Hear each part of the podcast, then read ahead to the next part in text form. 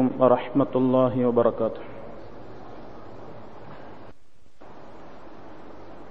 الحمد لله رب العالمين نحمده ونستعينه ونستغفره ونؤمن به ونتوكل عليه ونعوذ بالله من شرور أنفسنا ومن سيئات أعمالنا من يهده الله فلا مضل له ومن يضلل فلا هادي له وأشهد أن لا إله إلا الله وحده لا شريك له وأشهد أن محمدا عبده ورسوله أرسله بالهدى ودين الحق ليظهره على الدين كله ولو كره المشركون اللهم صل على محمد وعلى آل محمد كما صليت على إبراهيم وعلى آل إبراهيم إنك حميد مجيد اللهم بارك على محمد وعلى آل محمد كما باركت على إبراهيم وعلى آل إبراهيم إنك حميد مجيد أما بعد فإن خير الكلام كلام الله وخير السنن سنن محمد صلى الله عليه وسلم وشر الأمور محدثاتها وكل محدثة بدعة وكل بدعة ضلالة يا أيها الذين آمنوا اتقوا الله حق تقاته ولا تموتن إلا وأنتم مسلمون يا أيها الناس اتقوا ربكم الذي خلقكم من نفس واحدة وخلق منها زوجها وبث منهما رجالا كثيرا ونساء واتقوا الله الذي تساءلون به والأرحام إن الله كان عليكم رقيبا يا أيها الذين آمنوا اتقوا الله وقولوا قولا سديدا يصلح لكم أعمالكم ويغفر لكم ذنوبكم ومن يطع الله ورسوله فقد فاز فوزا عظيما أعوذ بالله من الشيطان الرجيم حافظوا على الصلوات والصلاة الوسطى وقوموا لله قانتين സ്നേഹമുള്ള വിശ്വാസികളെ, സഹോദരങ്ങളെ, അള്ളാഹുവിൻ്റെ നിയമനിർദ്ദേശങ്ങളും വിധിവിലക്കുകളും കഴിവിൻ്റെ പരമാവധി പഠിക്കുകയും മനസ്സിലാക്കുകയും അതനുസരിച്ച് ജീവിതം ഭക്തിപൂർണമാക്കി തീർക്കുവാൻ പരമാവധി പരിശ്രമിക്കുകയും ചെയ്യണമെന്ന് എന്നെയും നിങ്ങൾ ഓരോരുത്തരെയും ഉപദേശിക്കുന്നു. സർവശക്തനായ അള്ളാഹു നമ്മയെല്ലാം അതിനനുഗ്രഹിക്കുമാറാകട്ടെ. ഇസ്ലാമിലെ വളരെയേറെ പ്രാധാന്യം അർഹിക്കുന്ന ഒരു ഇബാദത്താണ് നമസ്കാരം. ചെറുപ്പത്തിൽ ഓർമ്മ വച്ച നാൾ മുതൽ കേൾക്കാൻ തുടങ്ങിയ വിഷയമാണ് നമസ്കാരത്തിൻ്റെ ഗൗരവം. നമസ്കാരം കൃത്യമായി നിലനിർത്തുന്നവൻ മാത്രമാണ് മുസ്ലിം. അതിൽ വീഴ്ച വരുത്തുന്നവൻ അവൻ യഥാർത്ഥ മുസ്ലിമല്ല. കാരണം നമസ്കാരം ദീനുൽ ഇസ്ലാമിൻ്റെ നെടും തൂണാണ്. അത് സമയത്ത് നിർവഹിക്കുന്നവർ മാത്രം പരലോകത്ത് വിജയിക്കും. അതിൽ ഉദാസീനതയും പിഴവും വരുത്തുന്നവർ തീർച്ചയായും പരലോകത്ത് പരാജയപ്പെടും. സത്യവിശ്വാസികളെ സംബന്ധിച്ചിടത്തോളം അവർ ഏറ്റവും കൂടുതൽ ഭയപ്പെടുന്നത് പരലോകത്ത് നരകത്തിൽ പോകുന്നതിനെയാണ്. അവരുടെ പ്രാർത്ഥനകളിൽ ഏറ്റവും മുഴച്ചു നിൽക്കുന്നതും നരകത്തിൽ നിന്ന് രക്ഷപ്പെടുത്തണേ എന്ന പ്രാർത്ഥനയാണ്. നബി സല്ലല്ലാഹു അലൈഹി വസല്ലം പറഞ്ഞത്, ഒരു മനുഷ്യന്റെ കർമ്മങ്ങളിൽ ആദ്യമായി പരലോകത്ത് വിചാരണക്കെടുക്കപ്പെടുന്നത് അവന്റെ നമസ്കാരമായിരിക്കും എന്നാണ്. അള്ളാഹുവിന്റെ മുമ്പിൽ ഒരാളുടെയും സഹായമില്ലാതെ ഒറ്റക്കൊറ്റക്ക് അവരവരുടെ കണക്കുകൾ നോക്കപ്പെടുന്ന ദിവസം നമ്മുടെ കണക്ക് പുസ്തകത്തിൽ നിന്ന് ആദ്യമായി പരിശോധനക്കെടുക്കുന്ന വിഷയം കൃത്യമായി നമസ്കരിച്ചോ ഇല്ലേ എന്നതായിരിക്കും.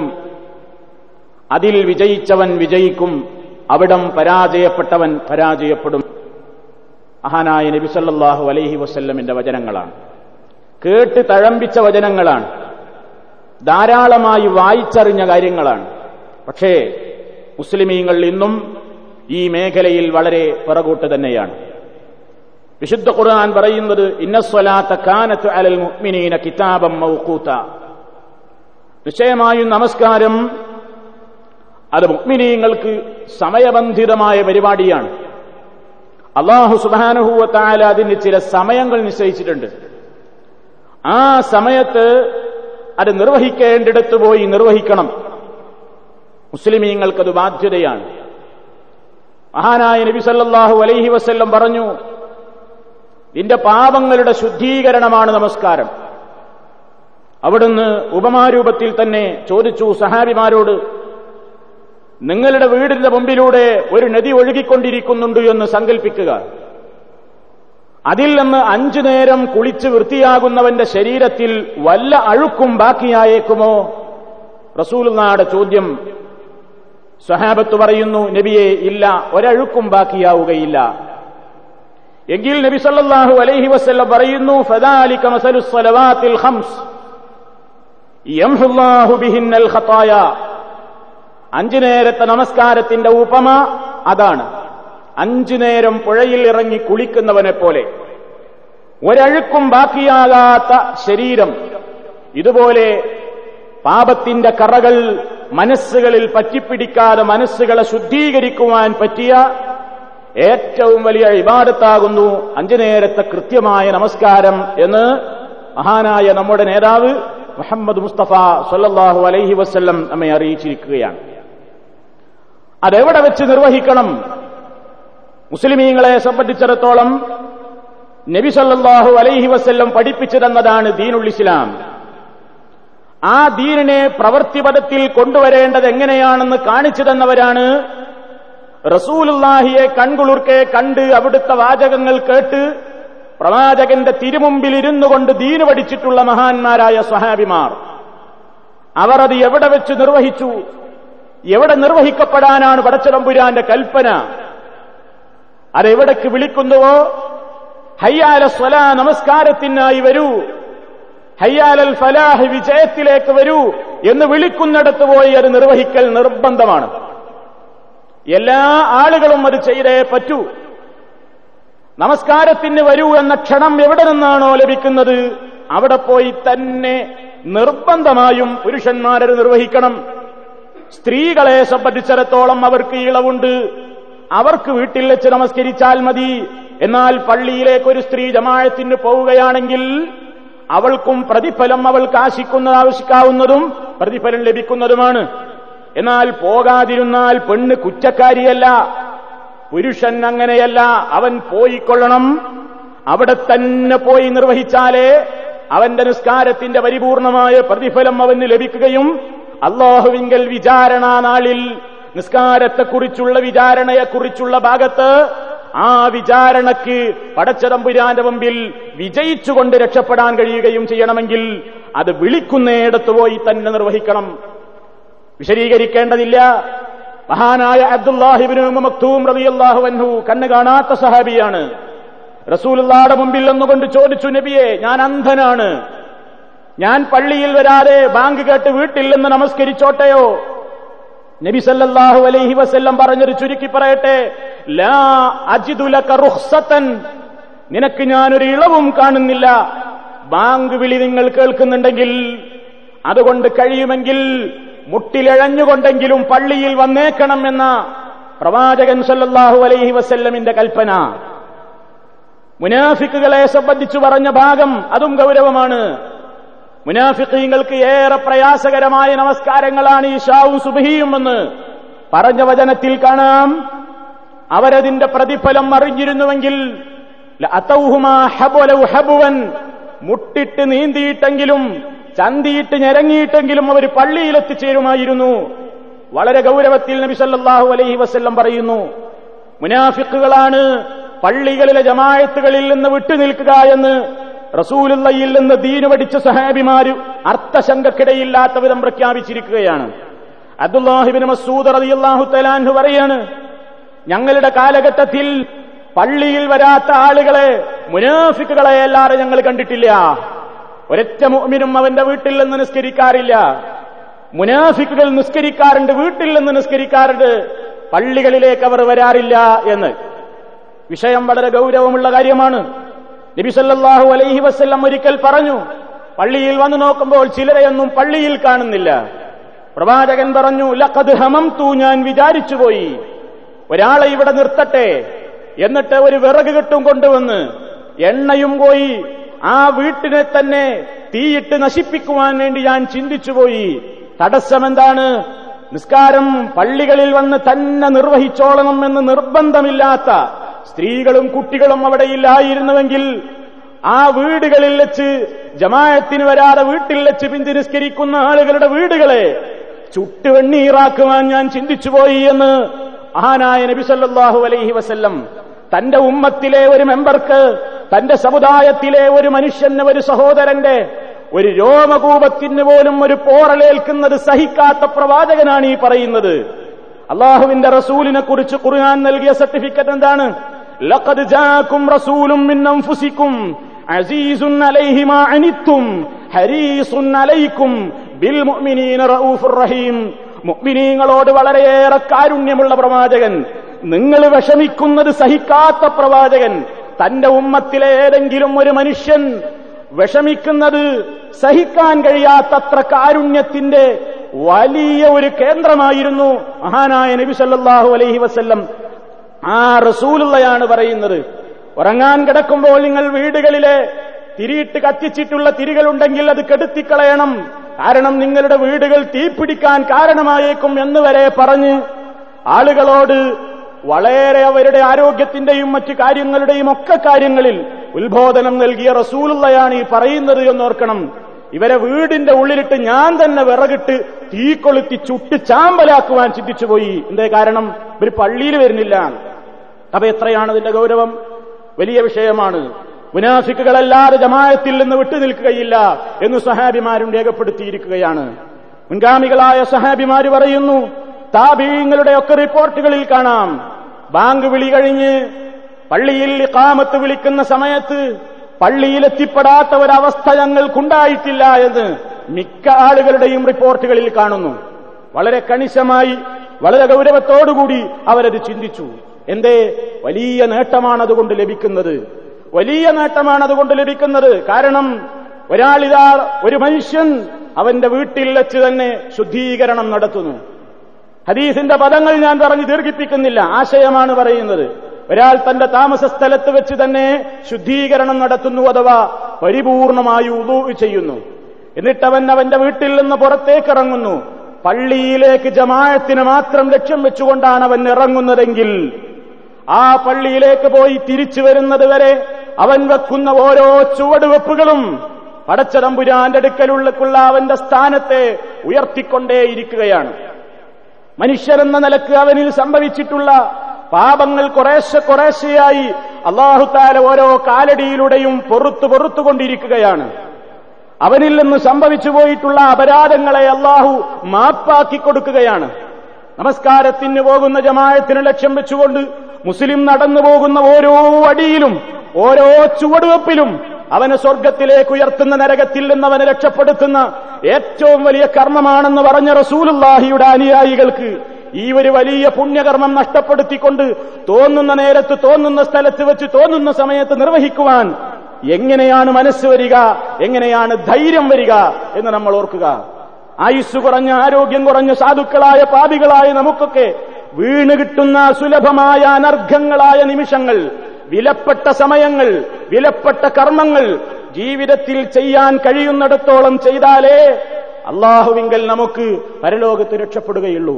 നിസ്കാരം നമ്മുടെ മുഖത്തിന് പ്രകാശമാണ്, നമ്മുടെ ഹൃദയത്തിന് പ്രകാശമാണ്, ഇരുളാർന്ന ഖബറിലെ ജീവിതത്തിന് പ്രകാശമാണ്, പരലോകത്ത് വിചാരണാവേളയിൽ അത് പ്രകാശമാണ്, സന്തോഷം നൽകുന്ന കാര്യമാണത്. ആ നിലക്ക് എന്റെ ഉമ്മത്ത് അവിടെ ഒരുമിച്ചു കൂട്ടപ്പെടുമെന്നാണ് റസൂലുള്ള പറഞ്ഞിട്ടുള്ളത്. മറ്റുള്ള സമുദായങ്ങളിൽ നിന്ന് എന്റെ ഉമ്മത്തിന് ഞാൻ പ്രത്യേകം തിരിച്ചറിയും, അവരുടെ കൈകാലുകളുടെയും മുഖത്തിന്റെയും പ്രകാശത്തിലൂടെ. എന്തേ കാരണം? നിർബന്ധമായ ഈ നിസ്കാരം നിർവഹിക്കുവാൻ വേണ്ടിയുള്ള ശുദ്ധീകരണ പ്രക്രിയ നടത്തിയതിന്റെ അടയാളമായി എന്റെ ഉമ്മത്തവിടെ ശോഭിച്ചുകൊണ്ട് നിൽക്കുമ്പോൾ ഞാൻ അവരെ പെട്ടെന്ന് തിരിച്ചറിയുമെന്ന് മഹാനായ നബി സല്ലല്ലാഹു അലൈഹി വസല്ലം പറഞ്ഞിരിക്കുന്നു. ഇത് ചിന്തിക്കുക, ഇത് മനസ്സിലാക്കുക. നമ്മൾ അറിയാത്തവരല്ല, കേൾക്കാത്തവരല്ല, പക്ഷേ എന്നിട്ടും റൂമുകളിൽ വെച്ച് നിസ്കരിക്കുന്ന ആളുകൾ, പള്ളികളിലെ ജമാഅത്തിൽ നിന്ന് മാറി നിൽക്കുന്ന ആളുകൾ, ഭൗതികമായ പല കാരണങ്ങളും പറഞ്ഞുകൊണ്ട് വിട്ടുനിൽക്കുന്നവർ, നാം പറയുന്ന ഭൗതികമായ കാരണങ്ങളൊക്കെ ഈ ലോകത്തുള്ള ആളുകളുടെ മുമ്പിൽ വിലപ്പോയി എന്ന് വരാം. പടച്ചതമ്പുരാന്റെ കോടതിയിൽ നീ എന്തുകൊണ്ട് ജമാഅത്തിൽ നിന്ന് വിട്ടുനിന്നു എന്ന ചോദ്യത്തിന് ഉത്തരം പറയാൻ മാത്രം ബലമുള്ള കാരണങ്ങളാണോ നമുക്കൊക്കെ ജമാഅത്തിൽ നിന്ന് പിന്താനുള്ളത് എന്ന ഒരൊറ്റ കാര്യമേ നമ്മളൊക്കെ ചിന്തിക്കേണ്ടതുള്ളൂ. അള്ളാഹുവിങ്കിൽ രക്ഷപ്പെടാൻ മാത്രം ഗൗരവമുള്ള കാരണങ്ങളാലാണോ നിങ്ങൾ വിട്ടുനിന്നത് എങ്കിൽ നിങ്ങൾ കുറ്റക്കാരല്ല, ഇല്ലെങ്കിൽ പടച്ചുതമ്പുരാന്റെ കോടതിയിൽ ശിക്ഷിക്കപ്പെടും. അതുകൊണ്ട് നമസ്കാരം അത് വിളിക്കുന്നയിടത്ത് പോയി നിർവഹിക്കുക. 5 മിനിറ്റേ വേണ്ടൂ, 5 മിനിറ്റ് ജീവിതത്തിൽ വളരെ പെട്ടെന്ന് ചെയ്തു തീർക്കാവുന്ന ആ ജമാഅത്തിൽ തന്നെ പങ്കെടുത്താൽ എത്രയാണ് അതിന്റെ മഹത്വമെന്ന് നബി സല്ലല്ലാഹു അലൈഹി വസല്ലം പറയുന്നു. നേരത്തെ എത്തിപ്പെടാൻ കഴിയാവുന്ന ഒരാള് 2 മിനിറ്റ് പള്ളിയിലിരിക്കുകയാണെങ്കിൽ അവൻ നിസ്കാരത്തിൽ തന്നെയാണ്. നിസ്കാരത്തെ പ്രതീക്ഷിച്ചുകൊണ്ട് പള്ളിയിൽ സഫിലിരിക്കുമ്പോഴൊക്കെ നിസ്കരിച്ചവന്റെ അതേ പ്രതിഫലം. ഇബാദത്തുകളിൽ മുഴുകി പള്ളിയിലിരിക്കുമ്പോഴൊക്കെ ഉളുവോടുകൂടി ഉളുമുറിയാതെ പള്ളിയിലിരിക്കുന്ന നേരം അത്രയും മലക്കുകൾ നമുക്ക് വേണ്ടി റബ്ബിനോട് റെക്കമെന്റ് പറയുകയാണ്. അല്ലാഹുമ്മ ഗഫിർ ലഹു, പടച്ചവനെ ഈ സാധുവായ മനുഷ്യന് പുറത്തു കൊടുക്കണേ. അല്ലാഹുമ്മ റഹംഹു, പടച്ചവനെ ഈ വ്യക്തിയോട് നീ കരുണ കാണിക്കണമേ. അല്ലാഹുമ്മ തൂബ് അലൈഹി, ഇദ്ദേഹത്തിന്റെ തൗബ നീ സ്വീകരിക്കണേ പടച്ചവനെ എന്നിങ്ങനെ നമുക്ക് വേണ്ടി നമ്മൾ കാണാത്ത പരിശുദ്ധരായ മലായിക്കത്തുകൾ അല്ലാഹുവിനോട് പ്രാർത്ഥിച്ചുകൊണ്ടിരിക്കുകയാണ്. അങ്ങനെ അവരുടെ പ്രാർത്ഥനയ്ക്ക് നമ്മൾ അർഹരായി തീരുക എന്ന് പറഞ്ഞാൽ അത്ര വലിയ പുണ്യം നഷ്ടപ്പെടുത്തുന്ന നമ്മളെക്കാൾ വലിയ പാപ്പരായവർ, വിഡ്ഢികൾ വേറെ ആരാണുള്ളത്? അതുകൊണ്ട് പ്രിയപ്പെട്ടവരെ, ഇസ്ലാമിലെ ഏറ്റവും പരമപ്രധാനമായ ഈ കർമ്മം പുരുഷന്മാർ നിർബന്ധമായും അത് വിളിക്കുന്നയിടത്ത് പോയി നിർവഹിക്കുവാൻ വേണ്ടി ശ്രദ്ധിക്കുക. പടച്ചതമ്പുരാൻ നമുക്ക് ഔദാര്യം നൽകും, നമുക്ക് ബർക്കത്ത് തരും, നമുക്ക് അള്ളാഹുവിന്റെ ഭാഗത്ത് നിന്ന് ഔദാര്യം കൂടുതലായി കിട്ടിക്കൊണ്ടിരിക്കും.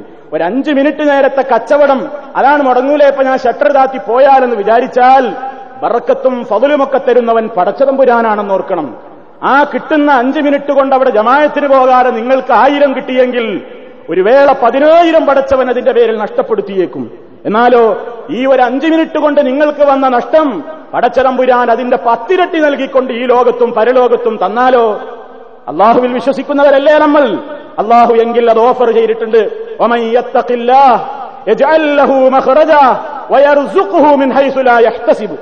ആരെങ്കിലും പടച്ചവനെ പേടിച്ച് ജീവിക്കാൻ തയ്യാറായാൽ, ഏത് സ്ഥലം എന്ന് ഖുർആൻ പറഞ്ഞിട്ടില്ല, ഏത് മേഖലയിലും റബ്ബിന്റെ കൽപ്പനയനുസരിച്ച് ജീവിച്ചുകൊണ്ടൊരാൾ മുന്നോട്ട് പോകാൻ തയ്യാറായാൽ അവന്റെ പ്രയാസങ്ങളിൽ നിന്ന് അള്ളാഹു അവനൊരു തുറസ്സു നൽകും, ബുദ്ധിമുട്ടുകളിൽ നിന്ന് അള്ളാഹു അവനെ കാത്തുരക്ഷിക്കും. വയർസുഖുഹു, അല്ലാഹു അവന് റിസ്ഖ് നൽകും. മിൻ ഹൈസു ലാ യഹ്തസിബു, അവൻ വിചാരിക്കാത്ത വഴിയിലൂടെ. നമ്മൾ വിചാരിക്കാത്ത വഴിയിലൂടെ പടച്ചോൻ നമുക്ക് ഒരുപാട് നൽകും. ഈ അള്ളാഹുവിന്റെ ഓഫറിൽ വിശ്വാസമുണ്ടോ? ഇതാണ് ഇവിടുത്തെ പ്രശ്നം, ഇതാണ് ഇതിന്റെ കാതൽ. അതുകൊണ്ട് സുദീർഘമായി സംസാരിക്കേണ്ടതില്ല. നമ്മളൊക്കെ അള്ളാഹു നമുക്ക് നിർബന്ധമാക്കി തന്ന ഈ കർമ്മം അത് ജമാഅത്തായി തന്നെ നിർവഹിക്കുക. അതില്ലെങ്കിൽ പ്രവാചകന്റെ കാലത്ത് തന്നെ അതിനെക്കുറിച്ച് പറഞ്ഞ ഗൗരവം മനസ്സിലാക്കുക. പരലോകത്ത് രക്ഷപ്പെടാൻ, പരലോകത്ത് ഏറ്റവും വലിയ കഠിനമായ നരകത്തിൽ നിന്ന് രക്ഷപ്പെടാൻ ഉതകുന്ന ഈ കർമ്മത്തെ അതിൻ്റെതായ ചിട്ടകളോടെ, മര്യാദകളോടെ, അതിന്റെ വിധിവിലക്കുകൾ മനസ്സിലാക്കിക്കൊണ്ട് തന്നെ കൃത്യമായി നിർവഹിക്കുക. നാഥൻ നമുക്ക് അതിനുള്ള തൗഫീഖ് പ്രദാനം ചെയ്യുമാറാകട്ടെ. ആ വിഷയം നിർവഹിക്കുന്നതിൽ നമ്മിൽ ഇതുവരെ വന്നുപോയിട്ടുള്ള സർവ്വവീഴ്ചകളും എല്ലാം അറിയാവുന്ന നാഥൻ പൊറുത്ത് മാപ്പ് നൽകി അവന്റെ ഇഷ്ടദാസന്മാരിൽ നമ്മളെയെല്ലാം ഉൾപ്പെടുത്തി തരുമാറാകട്ടെ. അസ്സലാമു അലാ റസൂലില്ലാഹ് വഅലാ ആലിഹി വഅസ്ഹാബിഹിൽ മുജാഹിദീന ഫീ സബീലില്ലാഹ്. അമ്മാ ബഅദ്, ഫത്തഖുല്ലാഹ ഇബാദല്ലാഹ്. മുസ്ലിമിനെ സംബന്ധിച്ചിടത്തോളം അവന്റെ ജീവിതത്തിൽ ഏറ്റവും കണിശതയോടുകൂടി നിർവഹിക്കേണ്ടുന്ന കാര്യമാണ് അവന്റെ നമസ്കാരം. ആ നമസ്കാരമാണ് മനുഷ്യനെ മറ്റുള്ളവരിൽ നിന്ന് വേർതിരിച്ചു നിർത്തുന്ന പ്രധാനപ്പെട്ട ഘടകം. ആ നമസ്കാരത്തിലൂടെ തന്നെയാണ് മനുഷ്യൻ വൃത്തിയാകുന്നത്, ശുദ്ധിയാകുന്നത്. ശാരീരികമായും ആത്മീയമായും ബാഹ്യമായും ആന്തരികമായും മനുഷ്യൻ ശുദ്ധിയാകുന്നത് അവന്റെ ഈ നമസ്കാരത്തിലൂടെ തന്നെയാണ്. അല്ലാഹു തആല അത് പറഞ്ഞിട്ടുമുണ്ട്, ഇന്നസ്വലാത്ത തൻഹാ അനിൽ ഫഹ്ശാഇ വൽ മുൻകർ. തീർച്ചയായും നമസ്കാരം മനുഷ്യനെ നീചവും നികൃഷ്ടവുമായ എല്ലാ വൃത്തികേടുകളിൽ നിന്നും സംസ്കാര ശൂന്യതകളിൽ നിന്നും മനുഷ്യനെ തടഞ്ഞു നിർത്തി അവനെ നല്ലൊരു മനുഷ്യനാക്കി മാറ്റുന്നു എന്ന് അല്ലാഹു സുബ്ഹാനഹു വ തആല പറയുന്നു. ഇത് നമ്മുടെ ജീവിതത്തിലൊക്കെ കാണണം. നിസ്കാരത്തിൽ നിന്ന് കിട്ടുന്ന പ്രകാശം നമ്മുടെ എല്ലാ സ്ഥലങ്ങളിലും അത് കാണണം. നമ്മുടെ ജീവിതത്തിൽ, നമ്മുടെ ആചാരങ്ങളിൽ, നമ്മുടെ അനുഷ്ഠാനങ്ങളിലൊക്കെ അതുണ്ടാകണം. മറ്റുള്ളവരുടേതായ ആചാരങ്ങളുടെയും അനുഷ്ഠാനങ്ങളുടെയും പിന്നാലെ പോകരുത്. സാന്ദർഭികമായി എന്റെ പ്രിയപ്പെട്ട ആളുകളോടൊരു കാര്യം പറയട്ടെ. ഓണാഘോഷത്തിന്റെ തിരക്കാണ് എല്ലായിടത്തും. എല്ലാ ആൾക്കാരും ഓണത്തിന്റെ പിന്നാലെയാണ്. എന്താണ് ഈ സമൂഹത്തിന് പറ്റിയത് എന്ന് എനിക്കറിഞ്ഞൂടാ. ഇതുവരെ മടിച്ചു നിന്നിരുന്നവർ പോലും വളരെ ആവേശത്തോടുകൂടെ മുന്നോട്ട് വന്നിരിക്കുന്നു. അതിലേറ്റവും ഈ ഉള്ളവന് ഖേദം തോന്നുന്നത്, ഇസ്ലാമികമായ മനസ്സാക്ഷിയുള്ളവർക്ക് മുഴുവൻ ഖേദം തോന്നുന്ന ഒരു കാര്യം, ഇസ്ലാമിന്റെ പേരിൽ ഈ ആചാരം നടപ്പിലാക്കാൻ തുടങ്ങിയെന്ന് വരുമ്പോൾ എന്തുമാത്രം അത് ഗൗരവമാണ്. സംഘടനകളുടെ പേരിൽ ഇസ്ലാം എന്നുണ്ടായാൽ അത് ഇസ്ലാമാണെന്നാണ് ആളുകൾ വിചാരിക്കുക. എന്നിട്ട് അവർ തന്നെ പൂക്കളമൊരുക്കാൻ മത്സരിക്കുക, അവർ തന്നെ ഇതിന്റെ പേരിൽ തോരണങ്ങൾ തൂക്കുക, അവർ തന്നെ ഇതിന്റെ പേരിൽ കളർ ബൾബുകൾ സംഘടിപ്പിക്കുക, അവർ തന്നെ ഇതിന്റെ പേരിൽ സദസ്സുകൾ സംഘടിപ്പിക്കുക. എവിടുന്നാണ് മുസ്ലിമീങ്ങളെ നമുക്ക് ഈ ആചാരം കിട്ടിയത്? ഇത് പറയുന്ന എന്നെക്കുറിച്ചും അല്ലെങ്കിൽ ഇത് പറയുന്ന ആളുകളെക്കുറിച്ചും പിന്തിരിപ്പനെന്നും ഈ പറയുന്ന വാക്കുകളെപ്പോലും ഈ ഖുതുബക്ക് ശേഷം ഒരുപക്ഷെ വിമർശന വിധേയമാക്കിയേക്കാം, പരിഹാസ്യമുള്ള പദങ്ങളെന്ന് പറഞ്ഞേക്കാം, പിന്തിരിപ്പനെന്ന് മുദ്രകുത്തിയേക്കാം, മതമൗലികവാദി എന്ന് പറഞ്ഞേക്കാം, സഹിഷ്ണുതയില്ലാത്തവനെന്ന് പറഞ്ഞേക്കാം, ലോകം തിരിയാത്തവനെന്ന് പറഞ്ഞേക്കാം. പക്ഷേ ഒരു ഇസ്ലാമിക പ്രബോധകനെ സംബന്ധിച്ചിടത്തോളം ജനങ്ങളുടെ കയ്യടിയോ ജനസമ്മതിയോ അല്ലല്ലോ അവൻ പ്രശ്നമാക്കേണ്ടത്. ദീനിനെക്കുറിച്ച് എന്റെ പ്രിയപ്പെട്ട സഹോദരന്മാർ മനസ്സിലാക്കുക. എവിടുന്നാണ് ഈ ആചാരം വന്നത്? എന്താണ് ഈ ഓണം എന്ന് പറഞ്ഞാൽ? ഈ സമ്പ്രദായം ഇതൊരു ഏറ്റവും വലിയ ഒരു ശിർക്കിൽ അധിഷ്ഠിതമായ വിശ്വാസമാണ്. മുസ്ലിമീങ്ങൾ അവൻ ഏറ്റവും കൂടുതൽ വെറുക്കേണ്ടുന്ന ഒരു വലിയ പാപമാണ് ശിർക്ക്. ഇന്ന ശിർക്കല ളുൽമുൻ അളീം, ഏറ്റവും കഠിനമായ പാപമാണത്. അള്ളാഹു പൊറുക്കില്ലെന്ന് പറഞ്ഞ പാപമാണത്. നരകത്തിയിൽ പെട്ടുപോയാൽ പിന്നെ രക്ഷപ്പെടില്ലെന്ന് പറഞ്ഞ പാപമാണത്. ആ പാപത്തെ അതിന്റെ മേമ്പൊടി ചേർത്തിട്ടുള്ള ആചാരങ്ങളാണ് ഓണാഘോഷത്തിൽ മുഴുവൻ കാണുന്നത്. പൂക്കളമൊരുക്കുന്നത് ആർക്കു വേണ്ടി? മാതോരി ഒരുക്കുന്നത് ആർക്കു വേണ്ടി? പുടവയൊടുക്കുന്നത് ആർക്കു വേണ്ടി? കമനീയമായി അലങ്കരിക്കുന്നത് ആർക്കു വേണ്ടി? പണ്ടെങ്ങോ ചവിട്ടിത്താഴ്ത്തപ്പെട്ടു എന്ന് പറയുന്ന ഒരു നീതിമാനായ ഭരണാധികാരി പ്രജകളെ കാണാൻ വേണ്ടി ഓലക്കുടയുമേന്തിക്കൊണ്ട് നാടൊട്ടാകെ കാണാൻ വരുമ്പോൾ അയാളുടെ കണ്ണിന് കുളിർമ പകരാൻ വേണ്ടി രാജ്യത്തൊട്ടാകെയുള്ള പ്രജകൾ ആഘോഷങ്ങൾ നടത്തുന്നു എന്നതാണ് ഐതിഹ്യം. തൃക്കാക്കര അപ്പന്റെ ഭക്തിയാണ്, അയാളോടുള്ള ഭക്തിയാണ് ഓണാഘോഷത്തിന്റെ കാതൽ. ഈ കാതലാണ് മുസ്ലിമീങ്ങൾക്ക് പ്രശ്നം. അതുകൊണ്ട് തന്നെ ഏകദൈവ വിശ്വാസത്തിൽ അധിഷ്ഠിതമായി ജീവിക്കുന്ന, തൗഹീദിനെ കുറിച്ച് സ്നേഹിക്കുന്ന ഒരൊറ്റ മുസ്ലിമിന്റെയും മനസ്സ് ഈ ആചാരത്തോടൊരിക്കലും സമരസപ്പെട്ടു പോയിക്കൂടാ, അതിന്റെ പിന്നാലെ പോയിക്കൂടാ. ചിലരൊക്കെ ന്യായീകരണം പറയുന്നു, ഞങ്ങള് ആ നിലക്കുള്ള വിശ്വാസമൊന്നും ഞങ്ങൾക്കില്ല, ഞങ്ങൾക്ക് ആ നിലക്കുള്ള മറ്റുള്ള പ്രവർത്തനമൊന്നും ഞങ്ങൾ ചെയ്യുന്നില്ല, ഞങ്ങളിങ്ങനെ വെറുതെ അന്നൊന്ന് സെറ്റിമുണ്ടെടുക്കുന്നു, അതുപോലെ തന്നെ മറ്റു രൂപത്തിലുള്ള പല ആഘോഷങ്ങളും ചെയ്യുന്നു, അതിലിപ്പോ എന്താ തെറ്റ്? നിങ്ങളൊന്നും ഈ ലോകത്തല്ലേ താമസിക്കുന്നത് എന്ന് ചോദിച്ചുകൊണ്ട് പരിഹസിക്കുന്നു. പ്രിയപ്പെട്ട സഹോദര, ഒന്ന് ചിന്തിക്കൂ. നിങ്ങൾക്ക് വെറുപ്പുള്ളൊരു കാര്യം നടന്നു എന്ന് വിചാരിക്കുക. നിങ്ങളുടെ കുടുംബത്തിൽ നിങ്ങളുടെ ബാപ്പയെ ഒരാൾ കൊല ചെയ്തു എന്ന് വിചാരിക്കുക, അല്ലെങ്കിൽ നിങ്ങളുടെ പെങ്ങളെ ഒരാൾ അപമാനപ്പെടുത്തി എന്ന് വിചാരിക്കുക. നമുക്ക് പൊറുക്കുമോ അത്? നാം ഇഷ്ടപ്പെടുമോ അത്? നമ്മുടെ വികാരം അതിന്റെ പിന്നാലെ പോകുമോ? വിവേകം പിന്നാലെ പോകുമോ? പോകില്ല. അങ്ങനത്തെ ഒരു കാര്യം, വെറുക്കപ്പെട്ട ഒരു സംഭവം, നമ്മുടെ മനസ്സിൽ ഏറ്റവും കൂടുതൽ വെറുപ്പുണ്ടാക്കുന്ന ഒരു സംഭവം നമ്മുടെ കുടുംബത്തിൽ നടന്നു എന്ന് വിചാരിക്കുക. ഒരു കൂട്ടര് നമ്മുടെ കുടുംബത്തിൽ നടന്ന ഈ ഒരു സമ്പ്രദായം വാർഷികം അങ്ങനെ ആഘോഷിക്കണം, എല്ലാ കൊല്ലവും വരുമ്പോൾ അതിന്റെ പേരിൽ ചോറ് വെച്ച് വിളമ്പുക, അതിന്റെ പേരിൽ ആഘോഷം എന്ത്, ആ എന്നത് നടന്ന പരിപാടിയാണ്. അവർക്ക് അതിന് വലിയ സന്തോഷമാണ്. നിങ്ങളതിൽ പങ്കെടുക്കുമോ? കാരണം നിങ്ങൾക്ക് ഏറ്റവും മനോവിഷമുള്ള വെറുപ്പുള്ളൊരു കാര്യമാണ് ഇവരുടെ ആഘോഷത്തിന്റെ തുടക്കം.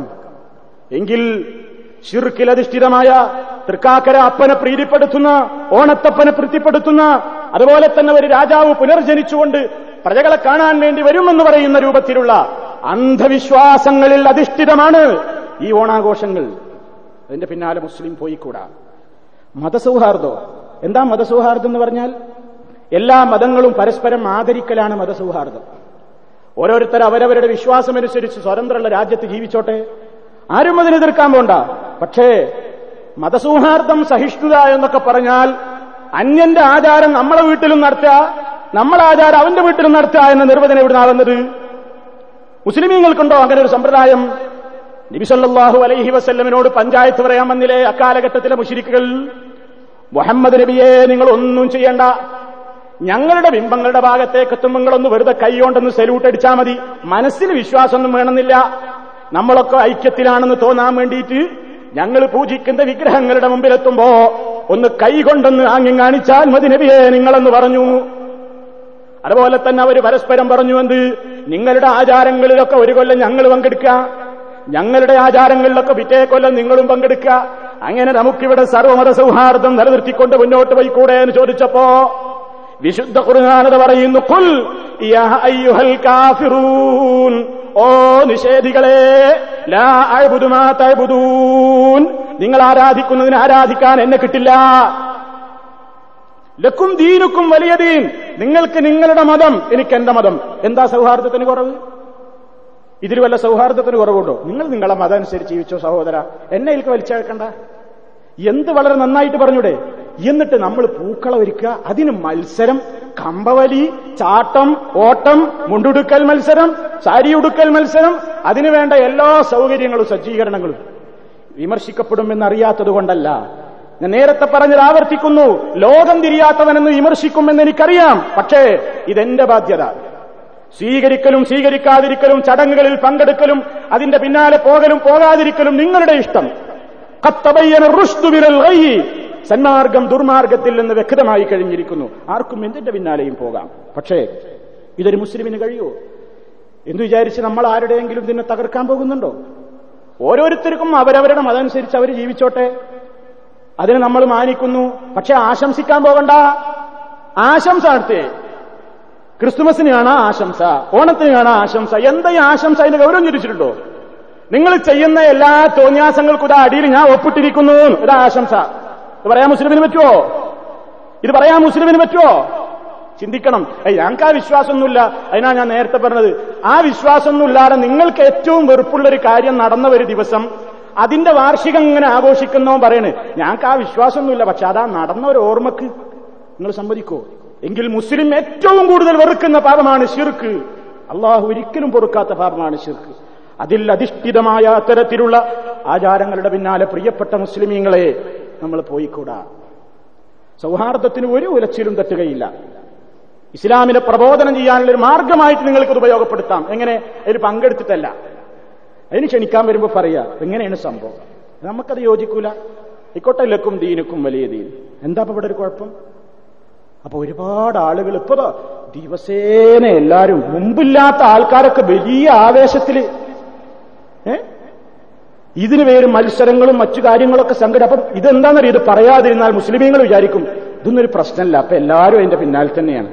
ഇനി പേരില്ലൊരു ഇസ്ലാമിക്ക് നിന്നും ഇതാവും ചെയ്താൽ പിന്നെ പ്രശ്നമല്ലല്ലോ, അപ്പൊ എല്ലാവരും വിചാരിച്ചു അതൊക്കെ ഇപ്പോൾ അനുവദനീയാണ്. എന്റെ പ്രിയപ്പെട്ടവരെ, അതിന്റെ ഗൗരവം ചിന്തിക്കുക. ഇസ്ലാമികമായ അതിന്റെ മനസാക്ഷിയെക്കുറിച്ച് നമ്മൾ ആലോചിക്കുക.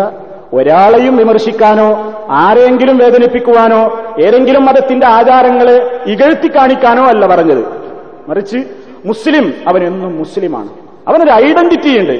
നമ്മുടെ നിസ്കാരം നമ്മെ നമ്മുടെ ഐഡന്റിറ്റി വേർതിരിച്ച് നിലനിർത്തുകയാണ്. ആ നിസ്കാരത്തിൽ പറയുന്ന കാര്യങ്ങൾക്കെതിരെ ചെയ്യരുത് ആണ് നമ്മൾ ചിന്തിക്കേണ്ടത്. സർവശക്തനായ അള്ളാഹു മഹാനായ നബി സല്ലല്ലാഹു അലൈഹി വസല്ലം പഠിപ്പിച്ചതെന്ന മാർഗത്തിൽ ഉറച്ചു നിന്നുകൊണ്ട് ജീവിതാന്ത്യം വരെ പ്രവർത്തിക്കുവാനും അതേ ആദർശത്തിൽ തന്നെ മരിച്ചു പോകുവാനും നമുക്കെല്ലാം തൗഫീഖ് പ്രദാനം ചെയ്യുമാറാകട്ടെ. ശാരീരികവും മാനസികവുമായ എല്ലാവിധ പ്രയാസങ്ങളിൽ നിന്നും സർവശക്തൻ നമുക്കെല്ലാം മോചനം നൽകുമാറാകട്ടെ. എല്ലാവിധത്തിലുള്ള അന്ധവിശ്വാസങ്ങളിൽ നിന്നും അനാചാരങ്ങളിൽ നിന്നും സർവശക്തൻ നമ്മുടെ വിശ്വാസത്തെയും കർമ്മങ്ങളെയും മോചിപ്പിച്ച് കാത്തുരക്ഷിക്കുമാറാകട്ടെ. നമ്മുടെ ജോലികളിൽ, നമ്മുടെ പ്രവൃത്തികളിൽ അള്ളാഹു ഖൈറും ബർക്കത്തും മനസ്സമാധാനവും ചൊരിയുമാറാകട്ടെ. നമ്മളിൽ രോഗികൾക്ക് അള്ളാഹു ശിഫ നൽകുമാറാകട്ടെ. നമ്മളിൽ നിന്ന് മരണപ്പെട്ടു പോയ ആളുകൾക്ക് അള്ളാഹു മഗ്ഫിറത്ത് നൽകി അനുഗ്രഹിക്കുമാറാകട്ടെ.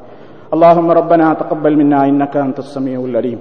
اللهم اغفر للمؤمنين والمؤمنات والمسلمين والمسلمات الأحياء منهم والأموات إنك مجيب الدعوات وقاضي الحاجات اللهم أعز الإسلام والمسلمين وأذل الشرك والمشركين اللهم أجرنا من النار اللهم أجرنا من النار اللهم أجرنا وأجر والدينا من النار ربنا اغفر لنا ولإخواننا الذين سبقونا بالإيمان ولا تجعل في قلوبنا غلا للذين آمنوا ربنا إنك رؤوف رحيم توفنا مسلمين وألحقنا بالصالحين والحمد لله رب العالمين